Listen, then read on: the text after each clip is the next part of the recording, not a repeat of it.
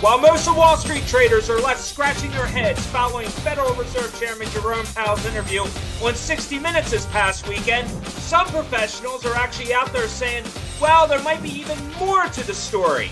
With us today, we have Victoria Fernandez. She is the Chief Market Strategist at Crossmark Global Investments in Houston, Texas. And uh, along with me is Tobin Smith out in Scottsdale, Arizona. Victoria, welcome back to Buy, Hold, Sell. My pleasure to be back. Thanks, Victoria, guys. I've been demoted. I used to be the co-host. Now I'm just Tobin Smith. You know? Now you're just a guest. yeah. You are you you know you're the co-host and you're the gold standard of buy, hold, sell, Toby. So you know I, I, am trying to think of something too, different too than late. talking about the weather.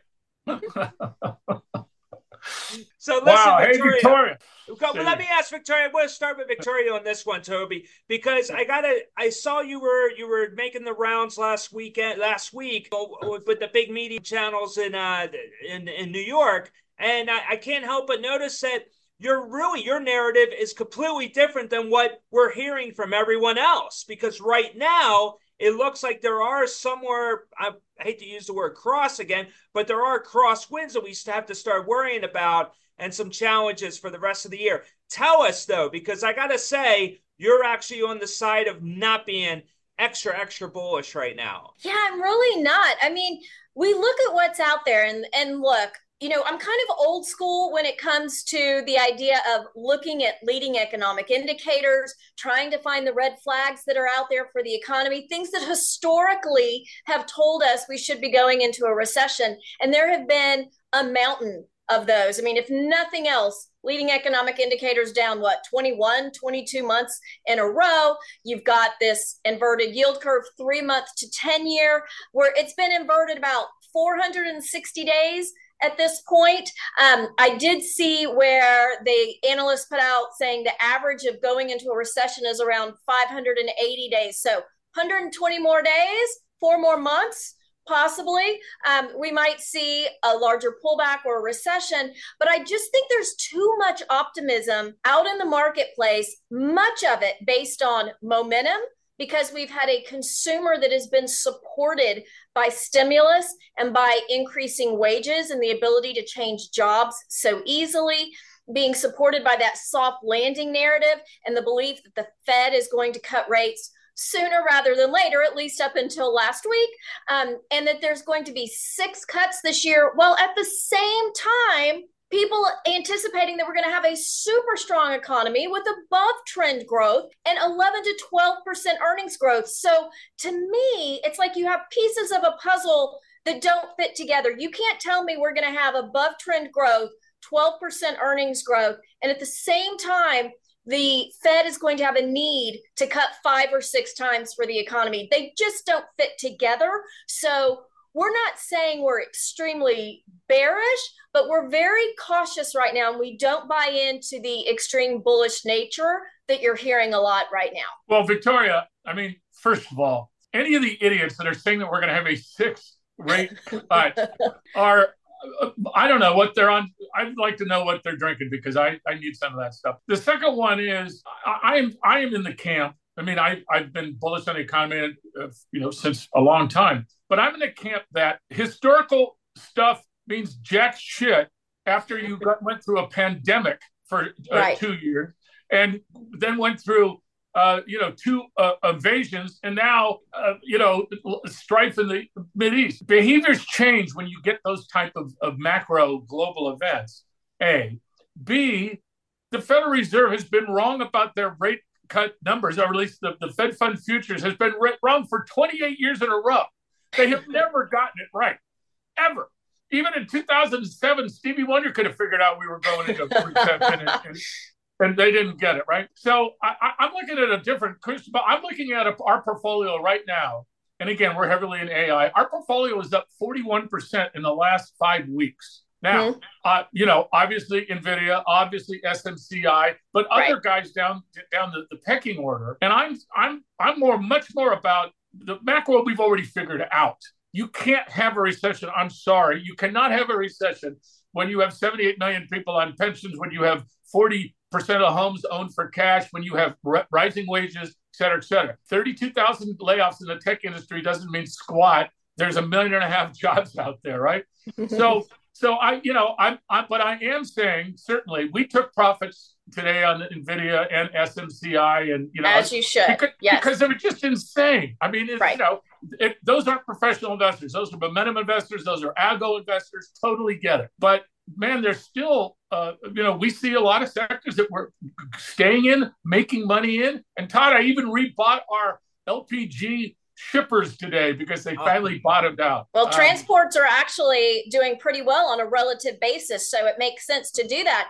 And let me say, we under no circumstances are we saying that people should not be in the market. We don't want people in cash. You want to be invested in the market. What we want to make sure people do is exactly what you just said. When you have these green days, when you have these updates, go in there and trim some of those names. Bob Doll, our CE, our CIO, always likes to say, "Don't be so greedy." Right? Get in there, take some off the table. You don't have to come out of a name, but trim those positions and get ready to put them somewhere else. You look at sectors like healthcare on a relative basis, it is doing phenomenally against the rest of the S&P.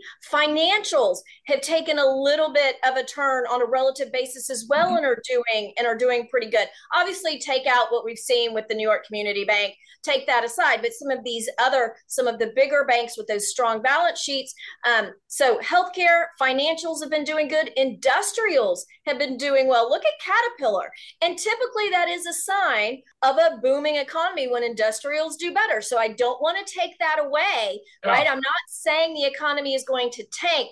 I just think there's maybe we've gotten a little bit over our skis in some of these when you see how those magnificent seven are now they're taking it down to magnificent six or five versus the other 496 names in yeah. the s&p there's quite a divergence in that performance. So you have to be selective but i think now's a great time to step into some of those sectors and pick up some names that maybe have not been doing as well. You'll have more upside on some of those. Yeah. So let me talk a little inside baseball here todd because people at home have to understand that you know the average stock market return for the last 40 years has basically been 9 to 10% including reinvesting dividends right? Solid if, if you have a portfolio like ours up 45% now i'm looking at the number in a month yeah. what that means is we're in the very right spaces. And what that means is a whole bunch of momentum people that, that don't they don't buy stocks they just buy tickers that are going up are pouring in. And they will pour in until somebody f's up you know, if Nvidia misses by a penny, if SMCI misses by a penny, right. then they're down 25%. And all you have to do is look at, you know, the, the stocks that just got schmeiced. That's a Jewish word, by the way, for you, Todd. Um, when they get schmeiced for missing by nothing, look at Intel, for instance. So there's there's like three different markets. That's what I'm trying to say. There are institutional investors like our dearly beloved uh, Veronica, Victoria, I'm sorry, and and they never buy everything on day one. You build positions. And the way you know you're investing is when you get excited when something comes back in value because you're not looking at the next day. But if you're checking your portfolio, you know, your, your portfolio, which is really just your trading account every five minutes, and you're seeing, you know, SMCI go up $76 yesterday. Nobody knew what SMCI was until we put it out in May of last year. Thank you very much. Then you're yeah. trading.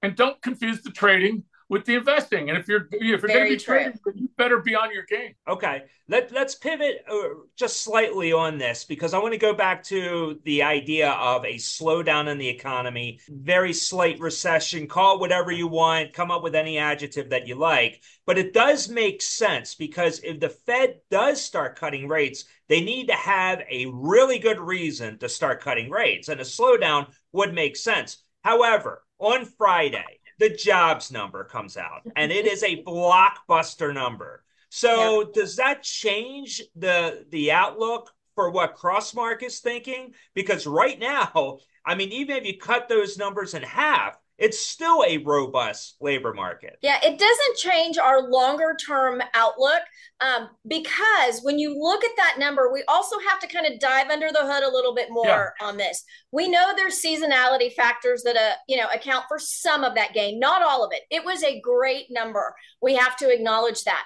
One of the things that we're looking at in that report is the productivity the hours worked and the wages. So we had hours worked come down. We had wages mm-hmm. move higher, um, which means productivity is moving higher. And this is where we try to connect the dots for our clients. If productivity is moving higher and growth continues to do well, you look at Atlanta uh, GDP now, it's what, 4.2%? I think yep. it's at it. They continue to move it higher. That means the neutral rate for the Fed funds is actually higher, right, than what it is now. If the neutral rate well, is higher. Explain the neutral rate, Veronica. So it's Victoria, basically it's going to be that level where you're neither helping nor hurting the economy, right? It, it's that rate where everyone just continues to chug along um, and things do well. If that is higher, that means the Federal Reserve is not as restrictive as we think they are. So I think we have to think down the path a little bit. Don't just do a knee jerk reaction because we had a great jobs number. What does that truly mean for the economy and for the Fed? Does it mean that real rates are higher than what we thought? Does it mean the Fed is not as restrictive? Does it mean the Fed's going to stay higher for longer? And that's the mistake, right? Everyone says the Fed will will wait until they make a mistake. Is the mistake going to be they hold too long and then you do really start to hurt the labor market? It's these scenarios that we have to think about. We don't think the economy is going to tank or fall through the floor, um, but we do think there's going to be some um, some volatility, and we think on those pullbacks, as Chapman was mentioned earlier earlier, that's where the traders step in and really take advantage, make some tactical moves. If you're a longer term investor, you can do the smaller trades, you can trim, you can buy, you can position yourself in companies that will hold their price and hold their value during volatility. But I think we have to really be careful here and not just take every good number that comes through as saying, oh, the economy is great. Let's think about what that means for some of the decision makers in regards to rates. Okay. Well, let's not also forget that part-time jobs were about 40% of the new ads. Uh, Very and, important that we saw part-time jobs go higher. And as you know, that is a signal. If I actually was looking at a graph of part-time versus full-time workers, full-time mm-hmm. workers were actually on the decline and part-time workers on the way up, along with temporary um, jobs showing some signals of stress. So those are concerning for the markets as well. But look, guys, it's an election year. Tell me one administration when they're up for reelection that isn't going to try to spruce up the economy, that we're not going to get more stimulus coming in. This is what I think can make our outlook incorrect. I think having more stimulus come in to support the consumer could make it to where you don't see a pullback because you've got all this artificial stimulation going on then that just pushes it down the road further and you're looking at next year probably before you see a lot of these um, elements where you have to pay the piper on what we've done over the last couple of years that probably comes to roost next year hey, come happens. on victoria you're old school. I mean hold on. I am. Hold on. I'm going to take Uh, Toby, I'm going to take the bait on this one. Okay, let's talk about this stimulus, potential stimulus. Can you tell the audience what that may look like? Well, we're looking this week actually at some of the new tax laws that are coming out, right? Child tax credits increasing. That's a positive for the consumer. Um, we're looking at research and development components for corporations that would help them um, in regards to some of the deductions that they're taking. So there's certain elements coming out helping both businesses and individuals exactly what the current administration wants to see as they come near an election. Look, there is a, a chart that shows there is no administration in the history of the country that has won re-election if there's a recession within 24 months of an election. Never are they reelected. If there's not a recession, they are always 100% reelected. So they're going to do everything in their power in order to help um, juice this economy. What we're going to have to be careful of all of these stimulus components that we're seeing what does that mean in regards to treasury issuance does that push yields higher and does that cause the stock market some grief going forward. Well, let's not let's not forget that you know there's this this world out there, Victoria, and Germany is basically in recession. The UK yes. is in recession. Yep. France, Spain, you know, the Italians are never in recession because they're just hammered all the time. Okay, they're just they happy. they don't care. but um, uh, the the global i mean remember money is fungible right it goes to where it's best treated right now it's getting best treated in the united states the one that really got me was in china the stock market's only been you know bad for three and a half four years they created these etfs that own like japanese stocks which is doing doing well and own american stocks but the etfs are selling at a 30% premium to the actual stocks that they own now that's cray cray that is you know that's out there. But this is the first time I can remember in a long time that there's money coming into the U.S. equity markets. It's coming in a big way from China. Uh, it's coming in for a big way. I, am working on the deal right now with uh, G42. G42 is the AI investment group for the UAE Emirates, and they're going to write us a check for 220 million dollars, and they just say, "Where do I send it?"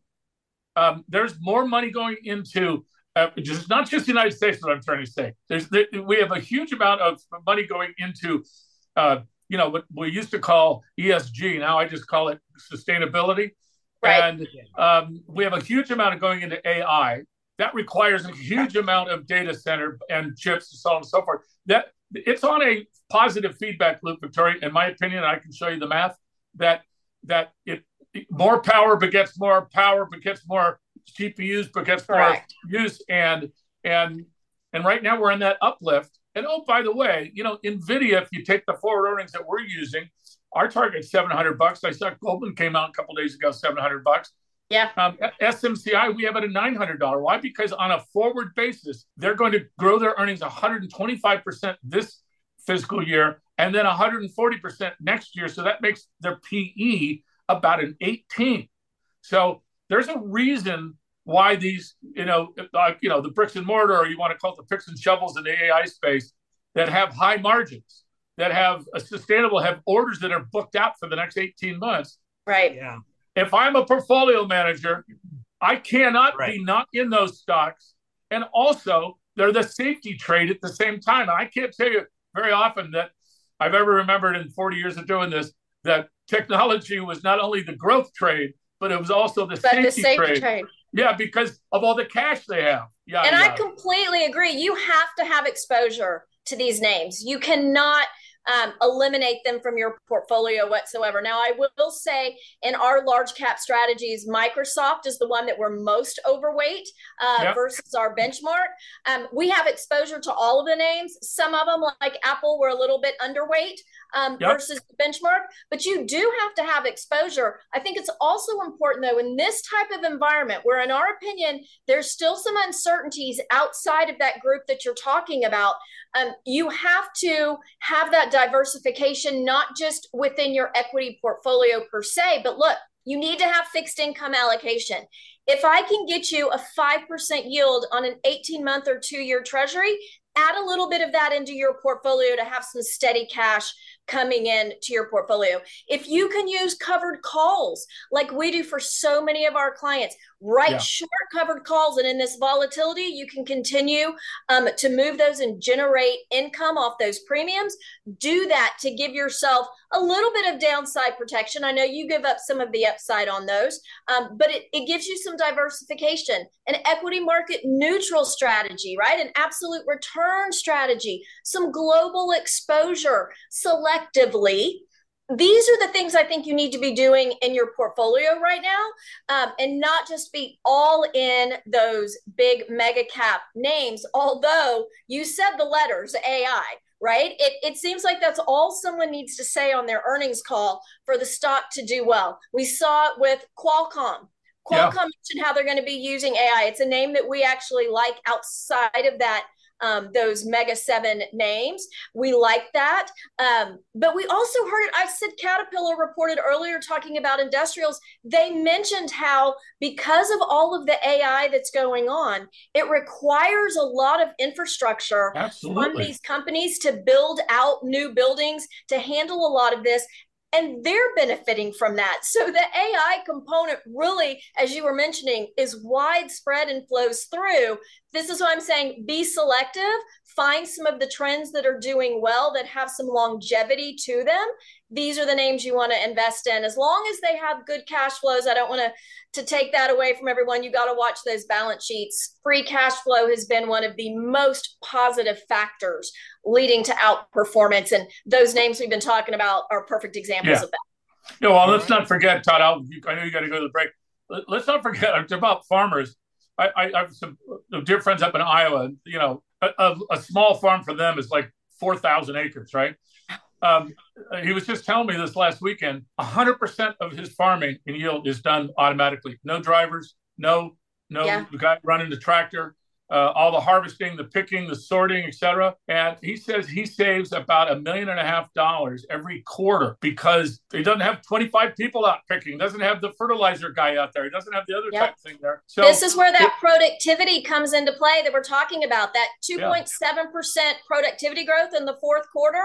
That's where this is That's coming in. Deal. All right, let's leave it there, guys, on that because uh, just wonderful stuff. And since Victoria did talk about tech, I'm going to have to ask her what other sectors he's taking a look at, maybe some individual stocks as well. But we're going to talk all about that in the next break, uh, next block. So with us today, Victoria Fernandez. She is the chief market strategist at Crossmark Global Investments down in Houston. You can go to crossmarkglobal.com for more information. And her we'll name is right not back. Veronica. I want to say that right now. Her name I was going to change it for you if I needed to today. It's okay.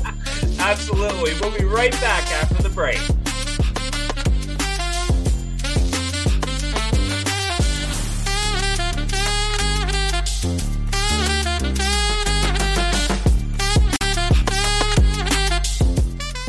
Buy, hold, sell, brought to you by Crosscheck Management. Ready to up your game and learn more about the thrilling world of sports betting? Introducing Double Down with Breslow, the ultimate podcast about the business of sports gambling. Join me, James Breslow, and a long list of expert guests as we dive into the art and science of the sports betting industry, evolving regulations, technology enhancements, and the meteoric rise in the number of players makes this sector the fastest growing and most intriguing in the world. Unlock the business secrets from many of the industry's most recognizable C-suite executives, including famous odds makers and influencers. Every episode of Double Down with Breslow is packed with insider tips, deeply skilled analysis, and in-depth discussions. Don't miss out on the ultimate resource for mastering the business of sports betting. Listen to Double Down with Breslow on the Evergreen Podcast Network or wherever you listen to podcasts. That's Double Down with Breslow, the business of sports betting podcast. I'm Jessica Inskip from the Market Make Her podcast and Director of Education and Product at Options Play. You're listening to Buy, Hold, Sell with Tobin and Todd.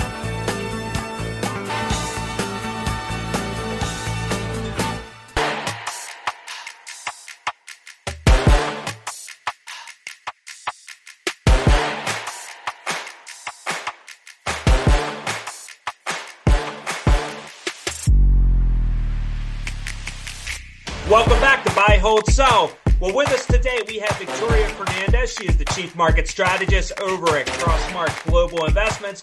And also with me is my co-host, Tobin Smith, who also is the host, the only host for the new Money Mavericks uh, show that is, that is about to debut in a couple of weeks, where you can watch it on Tubi, Pluto, any other streaming service that you want. It's going to be a wonderful show. I know it's going to be, everybody's on the edge of their seats, Toby. I know. For this I know, but you know, the, the first guest I want is Victoria Fernandez. there you go. I'm there. Just let me know. Show in Espanol and just for fun. Yeah. it'll be well, a short show if we it'll do be that. A short show, yeah. Hola, ¿qué tal? ¿Cómo estás? ¿Y bien? Sí, ah, well, Victoria is is the is a superstar, and we already know that. And uh, we were just talking about technology. I mean, everybody talks about the tech sector, and and why not? I mean, it's a winner, and we know that. But Victoria, I have to ask Name some non tech sectors that you like. Yeah, so there's a few out there, and we've talked about already here this afternoon kind of some of the sectors that have had pullbacks earlier this year. And we like to go in and find names there. So, financials is one of the areas that we like. We know the balance sheets are strong for the big banks. And what a lot of people probably don't realize is up until last week with the New York Community Bank, prior to that, 100% of the constituents in the financial sector, we're in an uptrend. And so there's some momentum going in that financial yeah, sector. Point right? We like we like some of the bigger names. We like Citi. everyone likes jp morgan so we like jp morgan as well. They're just kind of the the creme de la creme of the sector. But Citi had good earnings. They're expecting loan growth like 3 to 4 percent over the next couple of years. You're getting a 4 percent dividend with the name um, and it's trading 13 to 14 times. So look at some of the names in the financials and see there. So we like financials. We also like healthcare. I know there's been some concern about healthcare. We talked about how on a relative basis they're performing really well versus the S&P. Cigna is probably one of our favorite names. Hmm. In the healthcare space, um, there was talk of acquisitions and mergers going on a little bit with Cigna. That's now behind them. The stock um, has done better since then. It took a little bit of a hit um, on that announcement. It's back to doing better. But again, if you're looking longer term investments in your portfolios where you can generate a dividend and you have that quality earnings growth, we like Cigna. And then the final sector that I that I would put out there, and look, you are talking to a Texas girl born and raised in Houston. I yes. bet you can guess it's probably going to be the energy sector. We hmm. know we know the troubles that we have seen from the energy side. And there was always this big debate over the last couple of years is it the supply or the demand that's going to drive these names?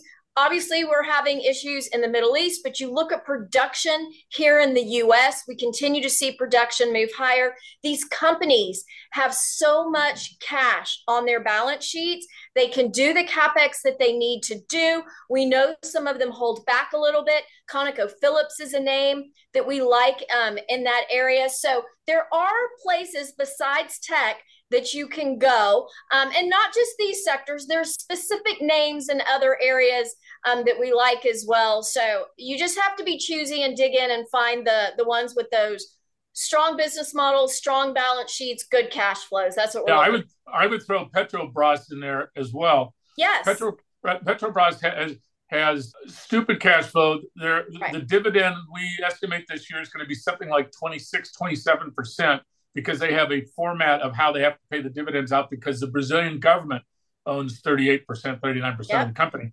Um, yeah, if and, you can have some global exposure, I, I yeah. mean, there's that makes perfect sense to put into a into a portfolio.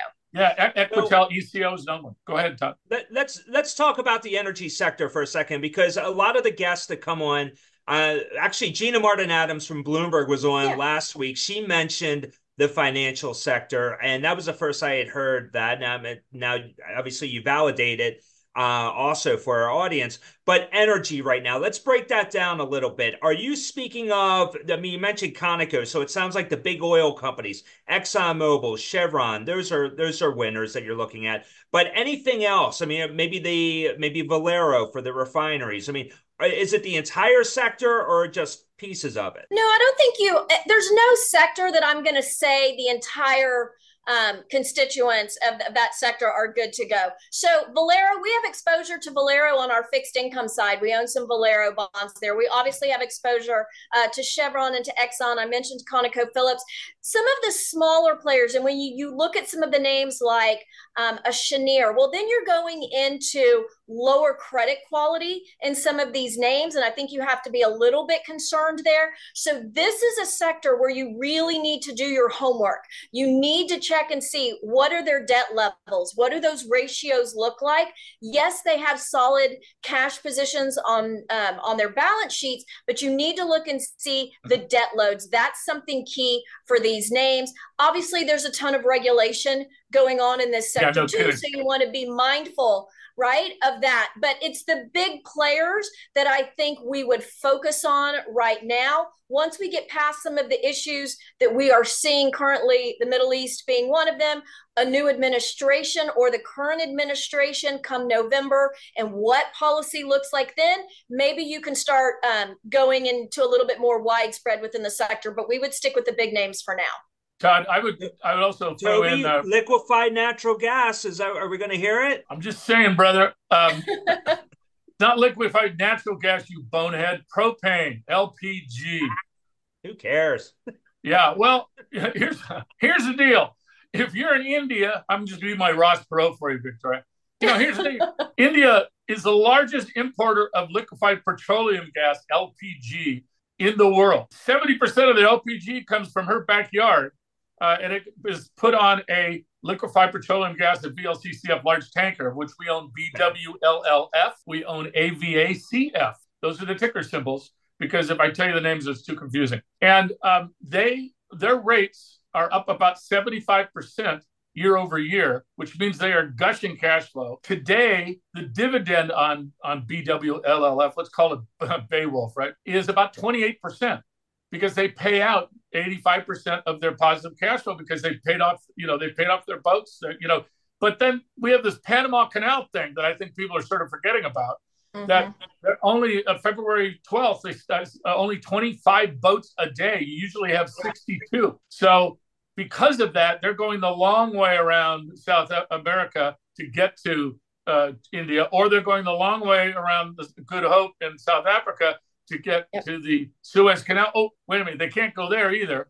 So all those extra days means that the inventory of ships available to ship LPG are, are much less. Therefore, if there's more demand than supply, uh, Todd, even you would understand the economics of that, right? Absolutely. And, and look, what that means, going back to what we were talking about in the previous yeah. segment, that stickier inflation that I think the Fed is watching very closely. You know, I, I just don't think we're going to have a consistently downward trending inflation number. I think there's going to be some bumps in this road, which is going to cause the Fed to take a little bit of a pause. And this is a perfect example of the type of thing that could feed through to that. Shipping costs are up 300% over last month. Yeah, so container, very important to be watching shipping this. costs, you know, and particularly Chinese New Year is coming right. So they, they were yeah. trying to get everything out there. Th- those those product goods, they're, they're, you know, they're going to uh, be more expensive. Everybody can't, uh, you know, shop on Taiwan or Shein or whatever those other things are. Uh, I, I, will yeah. say this though, I also for my dog next door, I I, I went on Shein. and, and, oh my you know, goodness! I yeah, love that. Yeah, and, and he loves it too. He, he Bailey thinks it's the greatest thing. Is, is to, that the Money Mavericks mascot? I'm just curious. That could be. And this is what. Listen, buy, buy. That's buy. Very good. Sell. Victoria, I, I, want to ask you because you touched on the um, tensions in the Middle East. Now, flashback here. Toby and I did a show a long time ago on Fox News. Neil Cavuto hosted it, where they mm-hmm. talked about when there are tensions in the Middle East, it is an enviable business model because when they're acting up, oil prices go higher because there's always the fear that a Scud missile is going to rocket, you know, right. go into a um, an oil uh, field. It's so, called the risk premium, Todd. Risk. The risk premium. premium. That's where I'm going right. with this oh. because is there a risk premium? Because I see that stocks like Exxon, Conoco that you mentioned are rising right now. I can't help but think, I mean, I, I know we're bumping up to their earnings reports next week, but do you think that maybe because of the tensions in the Middle East, that is the reason why we're seeing a little bit of appreciation with the big big oil companies look it's definitely a factor right todd i mean when you have things going on and disruptions to the supply chain i mean we had the biggest disruption to the supply chain in the history of forever um, with COVID, and we saw what happened there. So, any kind of disruption to that is going to cause an increase in there. But I think add to that the fact that you have OPEC Plus saying, we're not going to increase you know what we're producing sorry it's staying the way it is that adds fuel to that fire. Now there is a little bit um, of you know buffer to that with the fact that the U.S. is producing more. We're hitting some all-time high levels, but at the same time, there's a lot of concern going on. So yes. The Middle East conflicts and the potential for them to go even further. Um, obviously, we've seen the US and the UK launch some attacks over the last few days. That's going to add yeah. um, to what we're seeing in the price appreciation there, the risk premium as well. Yeah, let's let's not forget that Saudi Arabia needs eighty-seven dollars a barrel to exactly. break even to break on their even. spending. I, I am going to be over in the Emirates here in a month or so, and to rent, you know, rent to get a hotel room in uh, Abu Dhabi, try about eight hundred bucks a night. Wow. wow. I mean, well, I've is... never been, but I'm going to wait for prices to go down before I go. Then, yeah. well, well, you probably you have a risk of being kidnapped over there, but that's a whole other thing. But the, oh the Yeah, the whole the whole construct for Saudi Arabia is they can't they put 28 billion dollars into an AI fund. It's called G42, and that's why I'm going over they and the United uh, Emirates for some of the projects that I'm funding. Dude, they can't get the money out fast enough. Um, they, you know, they see AI for what it is. They have the money to put after it. It's coming out of the, you know, out of the sheikh's pocket. So it's not exactly he's not, you know, begging for money. So I, I would just add that in there that that it's it, it it's uh, you know, but G42 go to G42.ai. Yeah. It's it's it's okay. 24 billion dollars of money that the Emirates have put in they want to own the smart city. They want to own um, a, a, lot of the healthcare driven in AI. Uh-huh. Um, and I'm bringing them a company that that uses mach- machine learning, but also molecular modeling with 16 different drugs in phase one or phase two. They're gonna they're gonna put 250 million dollars in it like it's nobody's business. And then I will okay. just be, I'll be selling this house and the other house, and then you know sort of combining together, having a minaret, little little little you know Okay, I love those guys. I, I love their that. money. I love their money. There you go. That's right. We all do. Okay. Mm. all right. Well, Victoria, I got to ask you one final thought here, real quick. I, I saw you were on Charles Payne's show. We're big fans of Charles. Uh, he's a great friend, and uh, being over at Fox Business, you mentioned Home Depot. what What are your thoughts on real estate? Because Home Depot, I mean, it's a, it's a proxy into that sector. It is, and we've seen a lot of controversy around housing. Obviously, when rates went higher, we saw housing pull back as kind of that two steps forward, one step back for that sector over the last year and a half or so. Um, with rates coming down, with the 30 year mortgage coming back down, um, with a six handle where it had been a seven handle for so long, that's been beneficial for housing. But one of the reasons we like Home Depot, because they cater to two different groups, both the professional group and the do it yourselfers. I am neither. Don't ask me to fix a pipe. Don't ask me to do anything. I can't do it. But for those that can, Home Depot is really good for that. And coming up on the spring selling season for homes, when we know inventory has been low, this is when people either fix their homes up to sell them or they just bought a home and they're fixing them up afterwards. Combine that with, and I know a lot of people laugh at this, but look back and you will see the springtime season, people spruce up their yards. It's yeah. been a winter, they get outside in the warmer weather. Home Depot typically gets a pretty good boost from their gardening segment as well. So combine all that together, it's a good time to probably get into Home Depot, hold it in your portfolio for a while. And then, like we said in the very beginning, when it goes up, you can trim some of it and book those profits. Yeah, I'm I, am I'm, I'm the total Home Depot guy for the for the garden stuff for the flowers, man. I see. The, I I get a text from the gal who runs it. It says, "Toby, uh, we're we're going to mark down you know geraniums fifty percent because they've been around Come for too long." I yeah. go get them. I plant them. I actually feed them for crying out loud. And um, yeah, I'm i just need like a cactus or something that won't die because I am not talented with that at all. Sorry. Farmer Toby, I love it. Well, that's great. Well, I got to say, Victoria, you always bring it. You are, I mean, first class. I mean, the audience loves you and you really delivered today, and we, we can't thank you enough. Final, final question, though. I know you're in CJ Stroud country down there in Houston. Any picks for the Super Bowl? Oh, come on. I'm going 49ers all the way on this. Okay. I um I have great confidence in that offensive line and Trent Williams to protect Purdy's blind side. And I think they're gonna do it. Um, we'll see, but I'm pulling for the 49ers. You never Toby, you're a California against, guy. Toby, what do you think? But you never bet against Mahomes and Kelsey now that they have a defense that is better than the freaking offense. At least the last two weeks ago it was. So that's true. So it's going to be a good game. It's going to be a yeah. really good game. I it's think gonna it's going to be a great game. And I got to say, um, since my Ravens aren't in it, I I mean, I can I hope for a tie. I mean, I don't know. I, that's why I'm just going for that. So, but we'll nah. see. But, but listen, we want to thank you, Victoria, for joining us today on Buy Hold Sell. Like I said, you were fabulous. We definitely would love to have you back again. Absolutely. Thanks, guys. I guess Absolutely. flattery will get you everywhere, Todd. Is that really your whole aspect of life? There you Everywhere. go. That's right. So, on behalf of Victoria Fernandez and Tobin Smith, host of the new Money Maverick show, I am Todd Schoenberger, and we'd like to thank you once again for joining us on Buy, Hold, Sell. Coming up later in the week, we have Reese Williams, who has some breaking news for the audience. It's definitely a show you will uh, not want I thought miss. you said Reese Witherspoon. I was like, come I on. now, maybe, maybe next week.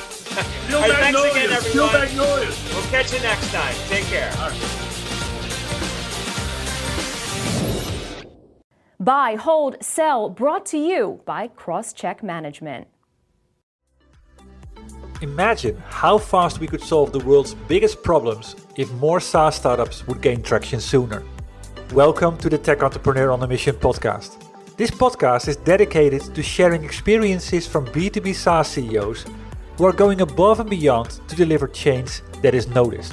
You will hear their secrets and learn what is required to build a SaaS business that the world starts talking about and keeps talking about, and how to overcome the roadblocks to do so.